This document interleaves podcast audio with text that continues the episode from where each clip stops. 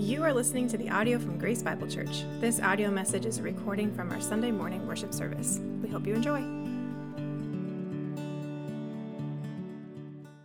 Open up your Bibles to Isaiah 61, please. If you don't have your own copy of Scripture, it is page 620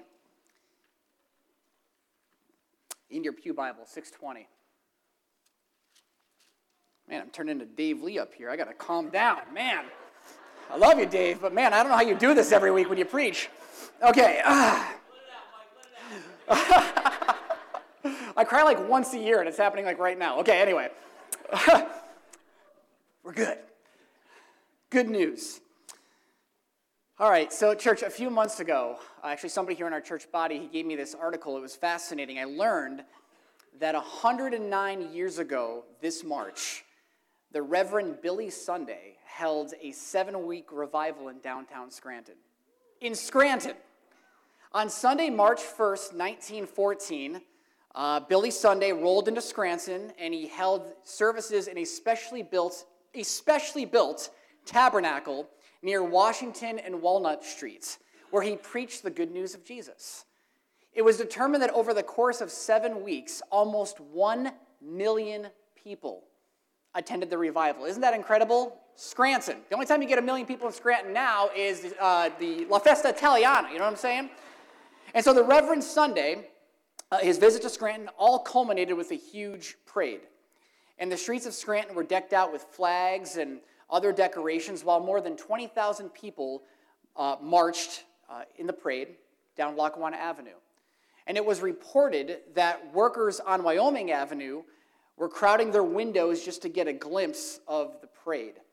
Other reports said that spectators actually tipped over a beer truck so they can get a view of the parade. I don't think that would happen in Scranton today, tipping over the beer. They like their beer down in Scranton now. But back then it was a little different, I guess. But the parade was led by Reverend uh, Sunday, uh, who was followed by a 60 man marching band decked out in colorful uniforms playing hymns like Onward Christian Soldiers. Isn't that crazy? The Scranton Times article, which evidently took up about half of the front page, reported that people marched, quote, in the spirit of gaiety welded by the doctrine of penitence and religious humility that Mr. Sunday has driven into the hearts of listening thousands. In other words, 20,000 people marched with repentant and unified hearts down in Scranton. Now, I don't know what's more amazing the fact that Billy Sunday's preaching impacted thousands of lives in downtown Scranton, or the fact that the Scranton Times wrote a positive story about it on the front page of the newspaper. Because let's be honest, you know, good news rarely gets a headline on the front page, and good Christian news, not so much, especially in today's world. But for everything that I could see, not only did the paper treat Billy Sunday fairly, it even supported his evangelistic efforts. Just goes to show you how much the times have changed. But, church, we all long to hear reports of good news, don't we? We all long to hear reports that remind us that God is still in the business of changing and transforming lives. And every once in a while, we'll hear these types of reports in the local or national news, like we recently did with the Asbury revival. And for that, we should praise God. However, if we desire good news that will sustain and encourage us well past the occasional headlines, then we need to continually go back to the supreme source of good news. You know, the Bible teaches that Jesus was sent to bring good news of great joy to all people. And unlike the headlines, which are here today and gone tomorrow, the good news of Jesus and the good news that he offers to you and me, it never changes. It always remains the same. And so this morning, as we continue our study in the book of Isaiah, we're going to spend some time revisiting the good news of Jesus. Specifically, we're going to revisit what's so good about the good news in the first place because it's easy to forget. And it's through our study that we're going to be reminded of how the good news of Christ can radically change a life. Maybe, maybe your life today. Does that sound like a plan? So let's pray and then we'll hop in. Heavenly Father, I want to thank you so much for the good news of Jesus. Thank you for this passage that we get to dive into this morning and learn more about the work that Jesus was sent to accomplish. And so, Lord, as we enter into your word, I pray that your Holy Spirit would guide me as I, as I preach it. Lord, we ask that your Holy Spirit would work in each one of our hearts today, that you would move us to a place of change or transformation as you see fit. And God, we just entrust this time in your word to your care. And we just believe that you're going to use it to change us today. And all God's people said, Amen. So, church, several months ago, I told you that the book of Isaiah contains four special passages which have come to be known as servant songs. And each one of these songs, in one way or another, uniquely describe the life and ministry of Jesus Christ. They can be found in Isaiah 42, 49, 50, and 53.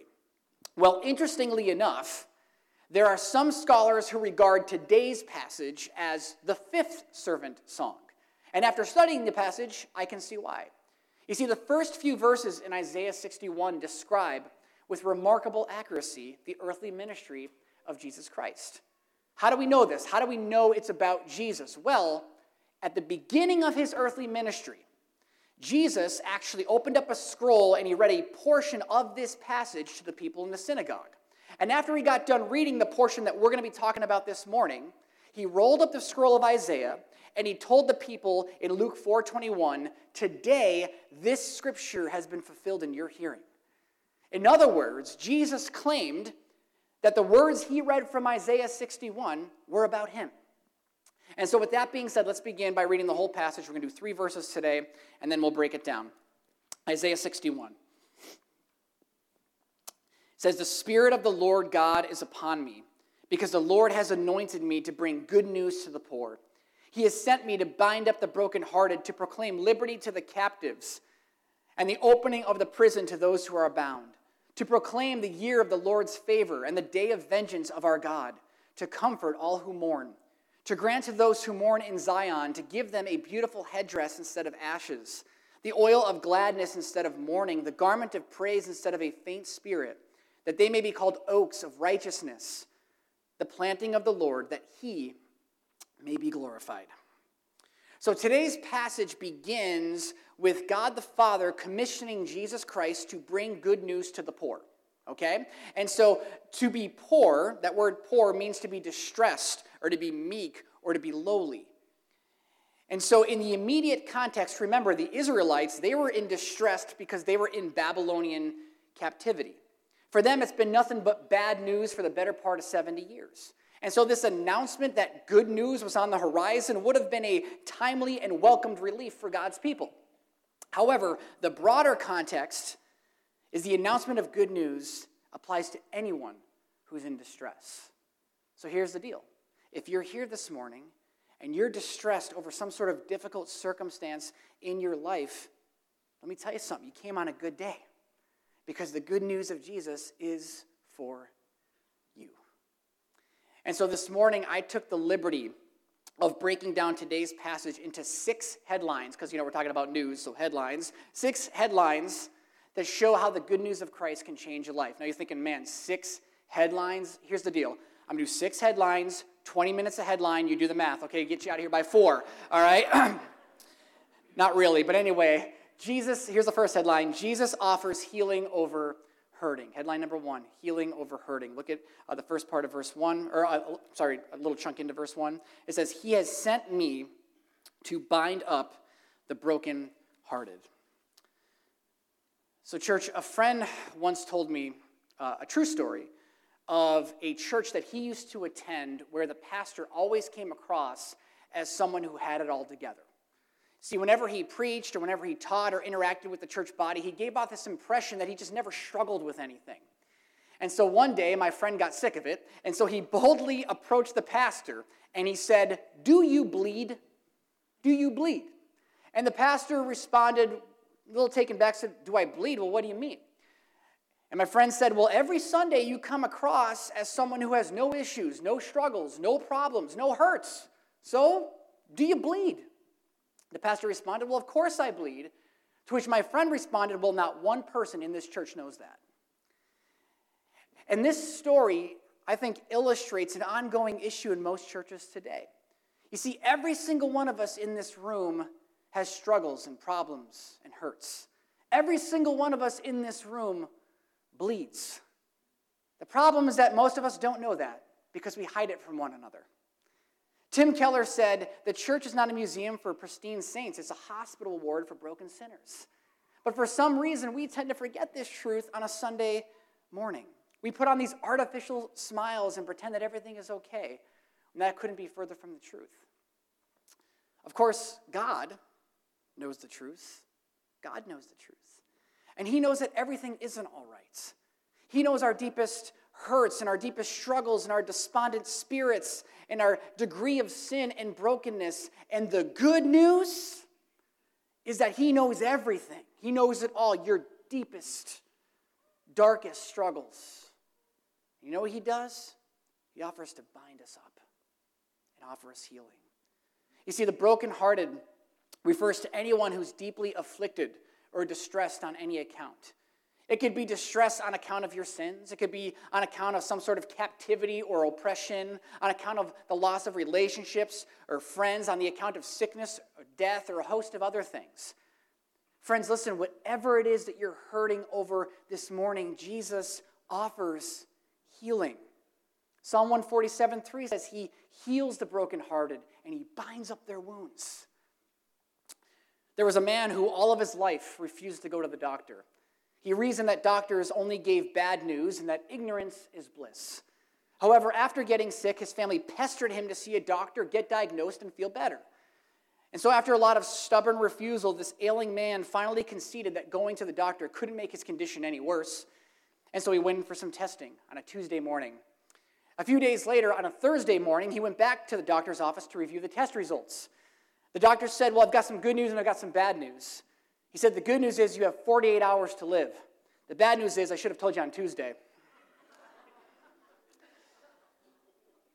Church, in all seriousness, we all have people in our lives. Perhaps you're one of those people who refuse to go to the doctor for treatment. Doesn't matter how bad the symptoms are or how much pain, how much the pain hurts, they simply will not see the doctor to get help.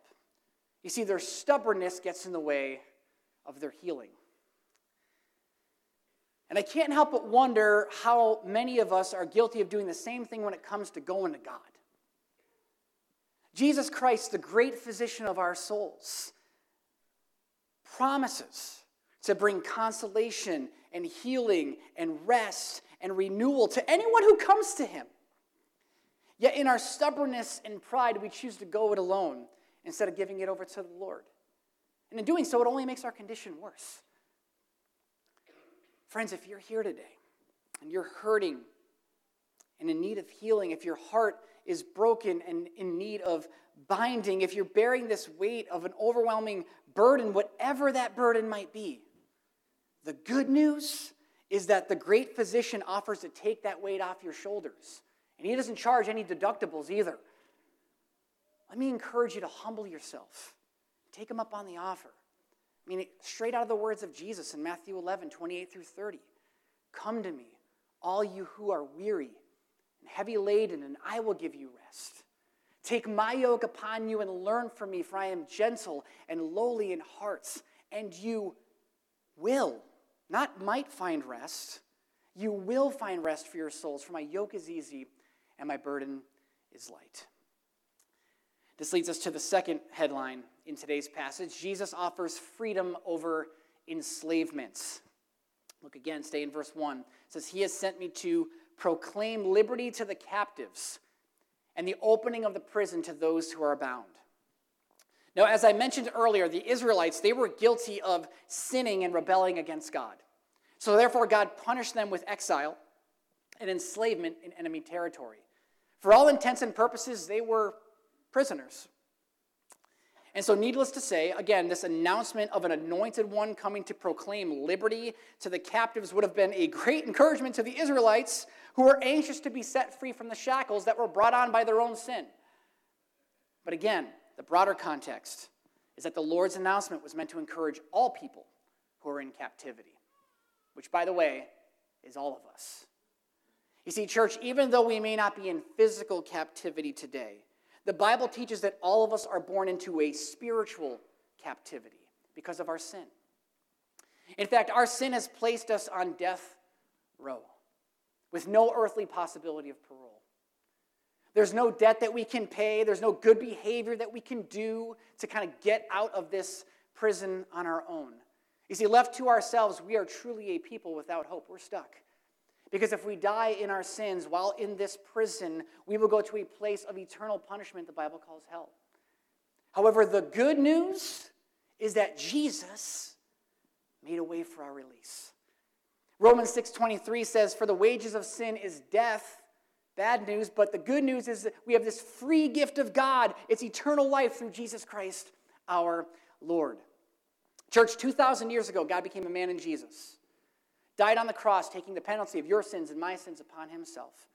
Three days later, Jesus rose from the dead, and in doing so, he provided a way to receive forgiveness for your sins, be saved, and receive eternal life. And this, of course, begs the question I know most of us probably know the answer, but how, how do you receive this free gift? That's great that Jesus did it, but how do you receive it for yourself? Well, the great evangelist D.L. Moody visited a prison called the Tombs to preach to the inmates. And after he had finished speaking, Moody talked with a number of men in their prison cells. And he asked each prisoner this question What brought you here? And again and again, he received rep- replies like this I don't deserve to be here. I was framed. I was falsely accused. I was given an unfair trial. Not one inmate would admit to his guilt. Finally, Moody found one man with his face buried in his hands, weeping. And Moody asked, What's wrong, my friend? And the prisoner responded, My sins are more than I could bear.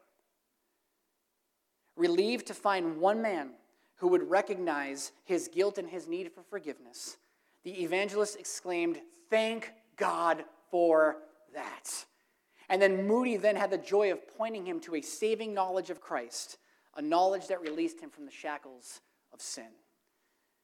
You see, if you want to be released from the shackles of your sin and receive the free gift of eternal life, then you need to follow the example of this penitent prisoner. You need to first admit your guilt before God and your need of his forgiveness. And then you need to humble yourself and repent of your sins and believe in Jesus, trusting in him and him alone for eternal life. John 3:16 for God so loved the world that he gave his only Son, that whosoever believes in him should not perish but have everlasting life. Friends, the bad news the bad news is that our sin condemns and enslaves us. That's the bad news. But the good news of Jesus is that our belief in him liberates and saves us. At the moment of belief, God will set you free from the captivity of sin. At the moment of belief, he will give you the free gift of eternal life. But that's not all. At the moment of belief, God will empower you. Empower you by his spirit to live for Christ every day. It's one thing to be forgiven from the enslavement of sin and be freed from that, but God also frees us to live for Him as well. Romans 6 18 says, Now you are free from your slavery of sin, and you have become slaves to righteous living. In other words, as Christians, there is no sin that can have such a hard grip on us that we cannot get out without God's power. We are free to live for Him because we have His Holy Spirit in us at the moment of belief. And so, listen, this offer of freedom from captivity is freely given, but it isn't forced. God, God gives each one of us the opportunity to reject Him or accept Him. You can choose enslavement, or you can choose freedom. Your choice. You can choose death, you can choose life. Friends, I implore you, choose life. Choose life today if you haven't done so. Billy Graham said, I have never known a man who received Christ and ever regretted it. And I haven't either. So let me encourage you if you've never done so before, believe in Jesus and be saved from the captivity of sin. I promise you won't regret it. And this brings us to the third headline Jesus offers favor over judgment. Look at verse 2 it says, to proclaim the year of the Lord's favor and the day of vengeance to our God. You know, whenever we see an hourglass, what does it remind us of? Time. It reminds us of time. And when there's lots of sand on top, we know that time is still on our side, right? But when the sand gets to the bottom, we know that time is getting short. Time is running out. In either case, the hourglass reminds us that time is fleeting. You know, church, you may not realize this, but God has set an hourglass for time on the earth. And as long as there's sand on top, the earth is actually in a time of God's favor. However, when the sand runs out, the earth will be in a time of God's judgment. See, even though it may not seem like it, like when we look at all the crazy, bad, and evil things that are happening in the world today, and, and there's some of that that I think we could, we could probably deduce that we're under God's judgment to a degree, but the reality is, right now, we are actually still in a time of God's favor.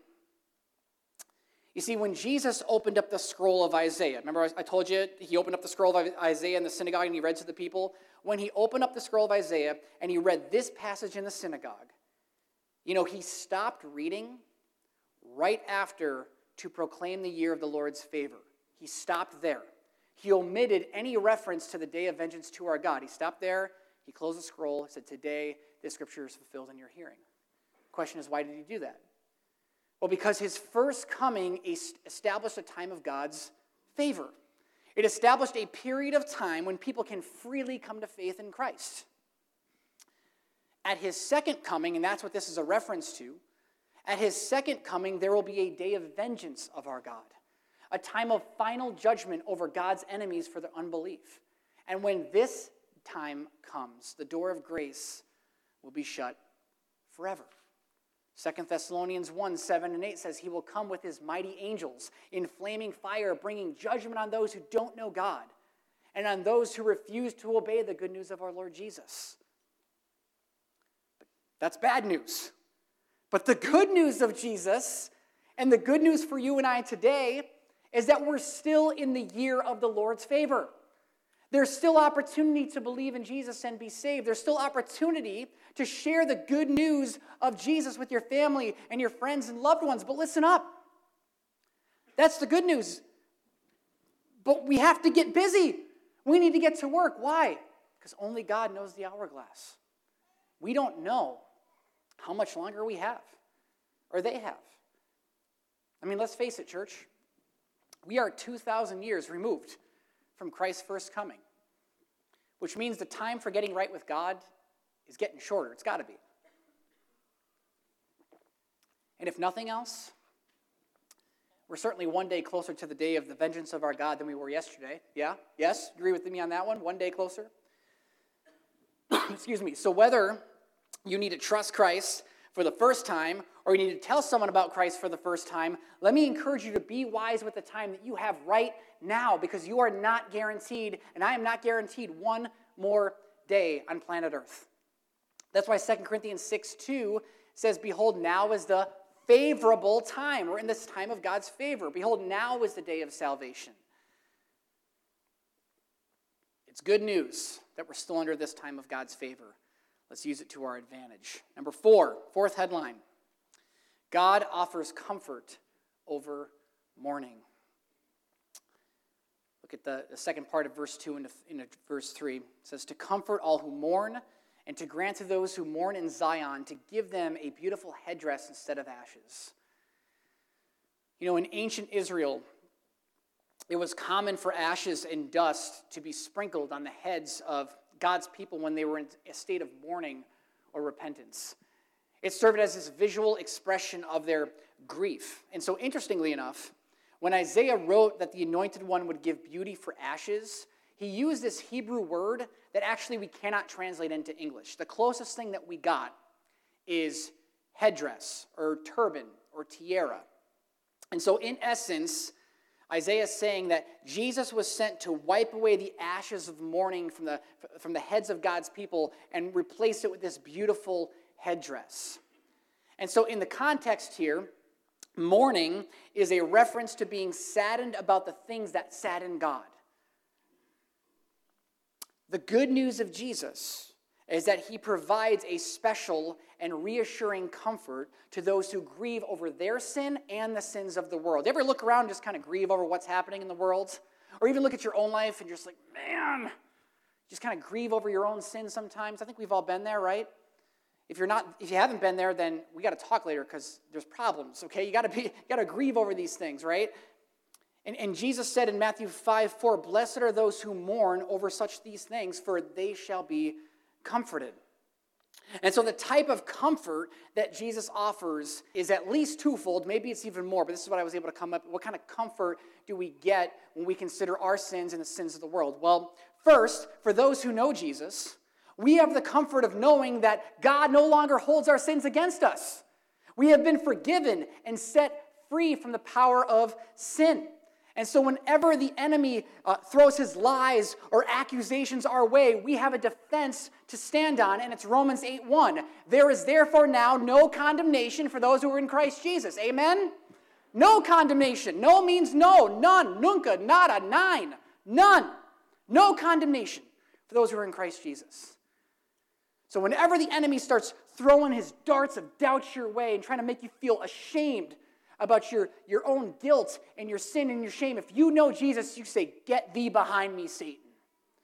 Because there is therefore now no condemnation for those who are in Christ Jesus. And secondly, for those who know Jesus, we have the comfort of knowing, we sang about it just one song ago, we have the comfort of knowing that one day Jesus is going to return and he's going to remove all of sin from the world once and for all and one day he's going to make everything right and new. Romans 21 4 says, He will wipe every tear from their eyes, and death shall be no more. Neither shall there be crying, mourning, pain anymore. For the former things, they're gone. They've passed away. It's over. Friends, that is our hope. That is our comfort. When we see all the crud that is going on in our worlds and all the evil and all the injustice and the hatred, our hope and our comfort is one day Jesus is coming back. And one day he's going to make all things right and new. And if you're on his team, you got nothing to worry about. And so we praise God for that. And so, all this to say, those who know Christ can take great comfort knowing that the penalty of sin is absolutely covered, and the days of sin and its effects are numbered. This leads us to the fifth headline Jesus offers joy over sorrow. Look at verse 3. Again, says, the oil of gladness instead of mourning, the garment of praise instead of a faint spirit. This guy named uh, Henri Nouwen, I think is how you pronounce his name, he was a theologian, and he said this. I found this writing.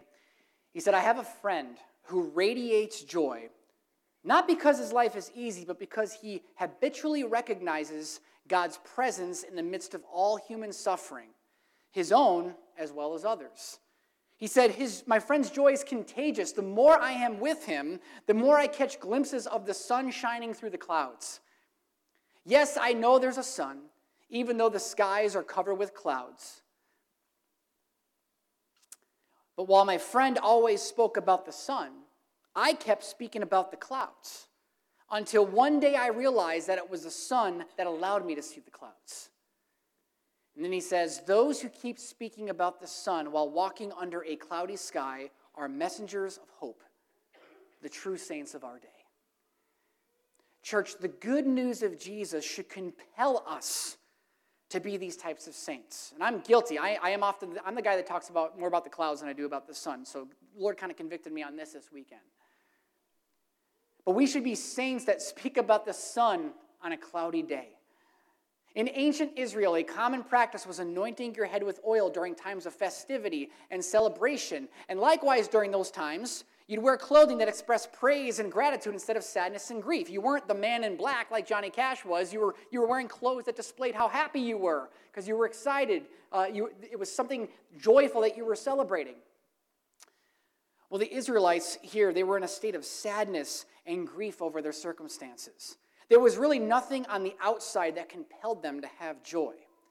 And so the idea here is that the good news of Jesus can allow us to have joy even in the worst of circumstances. I've heard it defined this way joy is internal stability in spite of external circumstances because of the knowledge that God is in control. It is a settled assurance and a quiet confidence in God's sovereignty that results in a decision to praise Him. That's joy. And Jesus even said to his disciples in John 15 11, These things I have spoken to you, that my joy may be in you, and that your joy may be full. Do you see what Jesus is saying there? My joy, he's going to give, he, he actually wants to give us his joy, God's joy. He wants to give us his joy so that our joy may be full. So, friend, here's the deal this is what it comes down to. If you are a believer in Christ and you're lacking joy in your faith, then there's something wrong with your faith. Because Jesus said, I'm giving you my joy so your joy may be full. So if you're not joyful and you're joyless, then there's something wrong with your faith. Billy Sunday said this if you have no joy, there's a leak in your Christianity somewhere. I like that. I even like his pose there. I feel like I get along with Billy Sunday a lot. I wish he was still alive today. Me and Billy, we'd hang out, we'd talk, we'd, have, we'd have some, some good words, I think. But listen, if this, if this describes you, if, if, you, if you're a cranky Christian, if you're just cranky, if you lack joy in your hearts, let me encourage you. And I've had to do this, and listen, I, let's just pick on me for a second. I've had to do this on, on a number of occasions in my own walk with Christ. Come before God and say, God, help me fix and find the problem. There's something going on here, and I'm miserable, and I'm cranky. And when I look at your word, and I look at the examples that we see in Scripture, I have no reason to have this kind of cranky attitude. There's a leak in my Christianity somewhere. Lord, fix and find the leak. If that's you, I want to encourage you to do the same thing. Pray like David did in Psalm 51:12. He said, "Restore to me the what? Joy of your salvation and uphold me with a willing spirit." Church, that's a prayer that I think God loves to answer. And this leads us to the last headline for today. Jesus offers strength over weakness. Look at the end of verse 3. That they may be called oaks of righteousness, the planting of the Lord, that he may be glorified. You see, Isaiah uses this picture of an oak tree to show how Jesus takes what's weak and makes it strong. He takes what's despised and makes it attractive. He takes what's shameful and he makes it glorious. At the time of this prophecy, Israel was despised among the nations. They were not oak trees, they were like the weeds that grow around the oak tree. But one day, Jesus was going to restore them to glory. And in many ways, this is a picture of the life change that happens when you fully embrace the good news of the gospel. Through the power of the Holy Spirit, God restores and strengthens and empowers you to live righteously and be a blessing to others. Except it's not just merely becoming a better version of yourself. It's not like I'm just going to help you be the best version of Mike Butash that you can be. No, with, when, when you embrace the gospel, it's not the best version of yourself. It's a complete identity like transformation. Your, yourself is gone and you're replaced with a completely new identity. Second uh, Corinthians 5:17 says, "Therefore if anyone's in Christ, he is a what? New creation. The old is gone. It's passed away. Behold, the new has come." And so when we fully embrace this divine transformation, people are going to see a difference and God's going to be glorified. And so, church, all this to say, the good behind the good news is that Jesus transforms lives forever and for the better. He's the only one who can. And He's willing to transform your life today if you allow Him. And so I ask, what transformation needs to take place in your life today? Because here's the listen, we don't if you don't come to church expecting to be changed, I don't know why you come to church. This is what it's all about. We come to church because we expect God, or at least should expect God, to move in our hearts and change us and make us more like Jesus. If you come here just to want to sit and be entertained, you're coming for the wrong reasons. Go home and watch Netflix. Because here, when the, when, the, when the church body comes together and we open up His Word, we should expect transformation to take place.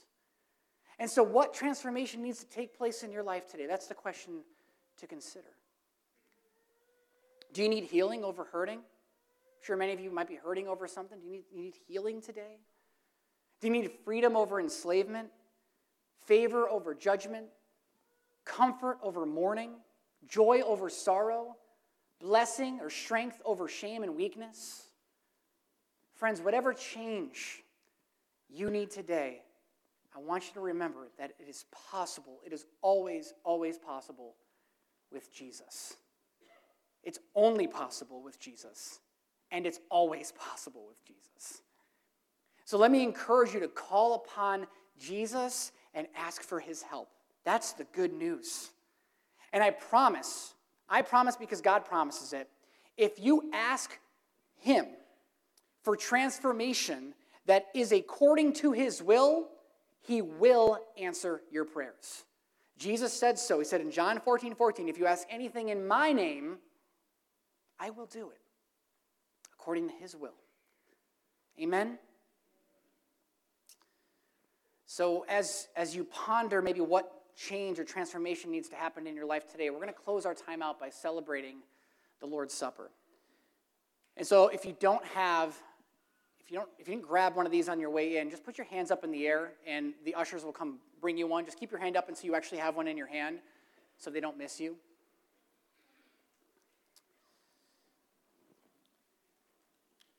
and while we're waiting for a few people to get their elements please turn your, with me in your bibles to 1 corinthians chapter 11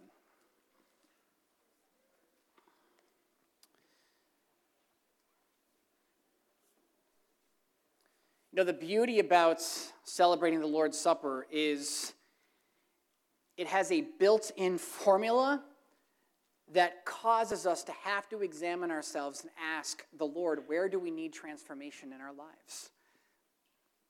It's part of what we're supposed to do when we celebrate. Because here's the deal when we think about the Lord's Supper, we would not have good news if we did not have the cross and the resurrection. And which, in and of itself, is just a beautiful thing to be able to close with remembering what Jesus did on the cross. But even more so, because of what he did on the cross, if we are believers in this room, God asks us to examine ourselves. But don't take my word for it. Let's see what God's word says in 1 Corinthians 11, starting in verse 23. The Apostle Paul wrote, For I received from the Lord what I also delivered to you, that the Lord Jesus, on the night when he was betrayed, took bread. And when he had given thanks, he broke it and said, This is my body, which is for you. Do this in remembrance of me. And in the same way, also, he took the cup after supper, saying, This cup is the new covenant in my blood. Do this as often as you drink it in remembrance of me. For as often as you eat this bread and drink this cup, you proclaim the Lord's death until he comes. We're remembering the Lord's death, right? But then he goes on. He said, Whoever therefore eats the bread or drinks the cup of the Lord in an unworthy manner will be guilty concerning the body and blood of the Lord. Let a person then examine himself, and so eat of the bread and drink of the cup. For if anyone who eats and drinks without discerning the body eats and drinks judgment on himself. That is why many of you are weak and ill, and some have even died. You see, church, the Apostle Paul was writing to the Corinthian church. He was writing to a group of believers, he was writing to, to God's people. And God's people, I mean, actually, spoiler alert, our next series is going to be First Corinthians, so we're going to actually be able to work through this a little bit. And we're going to see how messed up this church was, which gives us hope, honestly. I mean, actually, what gives me hope every day is that pretty much every church Paul wrote to was messed up to a degree, so we're all in good company here. But First Corinthians, uh, the church of Corinth, they were, they were mishandling and abusing the Lord's Supper. They were living in sin and, and getting drunk and all this kind of stuff, and then celebrating the Lord's Supper. I mean, it was just just was not, it was not a good situation. It was, it was very irreverent what was happening in Corinth. And so the Apostle Paul wrote to them and said, hey, here's the proper protocol. You guys all need to have a heart check. And so that principle continues on to this day. As believers, we need to check ourselves and ask God to reveal any sin that's in our hearts before we receive uh, the Lord's Supper, before we celebrate this ordinance. And so I'd like to give you guys just the next a few moments in silence to just ask God, Lord, examine my heart. If there's a leak in my Christianity somewhere, reveal that to me. If there's any sin that needs confessing, reveal that to me. Whatever transformation needs to happen, transform me. Take this time, just you and the Lord, and just in, in a few moments of silence to kind of get your heart in the right area, and then we'll receive the Lord's Supper together.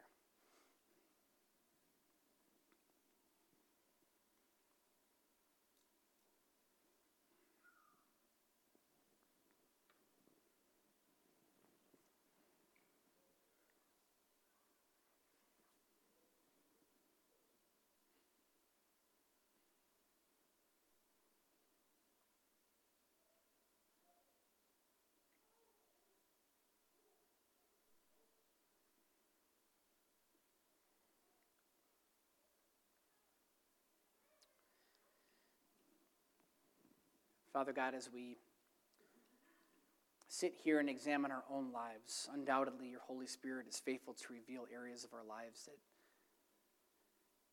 that need work, that need transformation. Undoubtedly, right now, you're revealing to us where there are leaks in our faith. And God, we ask for your forgiveness. We remember that it's all these things that, that are coming to our minds right now. These are all the things, all the sins that you've died for. And we cannot praise you enough for that sacrifice, Lord. Because as we examine our own lives and the sin in our own lives, in and of ourselves, we stand condemned. There's nothing we can do, but we are so thankful that there is therefore now no condemnation for those who are in Jesus Christ. And so we are thankful for your sacrifice this morning. In Jesus' name, amen. So, again, on the night when he was betrayed, Jesus had given thanks. He broke the bread and he said, This is my body, which is for you. Do this in remembrance of me.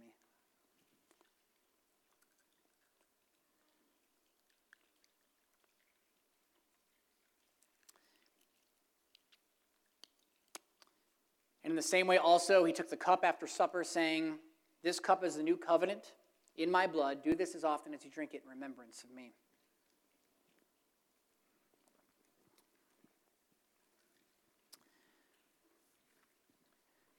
This time, I'd like to call uh, the praise team forward as, along with the prayer team. And if you need prayer this morning, there's something going on in your life that you just need somebody to pray over you with, the prayer team will be up front and available uh, after the service ends. But we're going to close our service with a song of celebration that remembers. It's a reminder to us that the good news can only come through Jesus. He's the only one possible of giving us life transformation. And that's something that we ought to celebrate this morning. So let me pray over you one more time, and we're going to stand and we're going to sing. Father God, I want to thank you so much for the good news of Jesus Christ. And God, the reality is, we wouldn't understand what good news is unless we understood what the bad news is. And we just thank you that you revealed to us, even in this portion of Scripture, Lord, all the areas that we, as your people, have failed. Yet you were always victorious, God. You have given us that free gift of eternal life. You have set us free from the shackles of sin. You heal our hurting. You comfort us uh, who mourn. You turn our shame into glory, God. You are an amazing God. And we praise you and we thank you. And I just pray, Father God, if there's anyone here that does not know you as Savior, may today be the day of their salvation. If there's anyone here this morning that needs life transformation, may today be the day of that transforming work in their hearts. God, we will give you glory for it. And we ask this all in Jesus' name. Amen. Thank you for listening to this podcast from Grace Bible Church. For more information about our church and our ministries, you can visit gracebiblepa.com.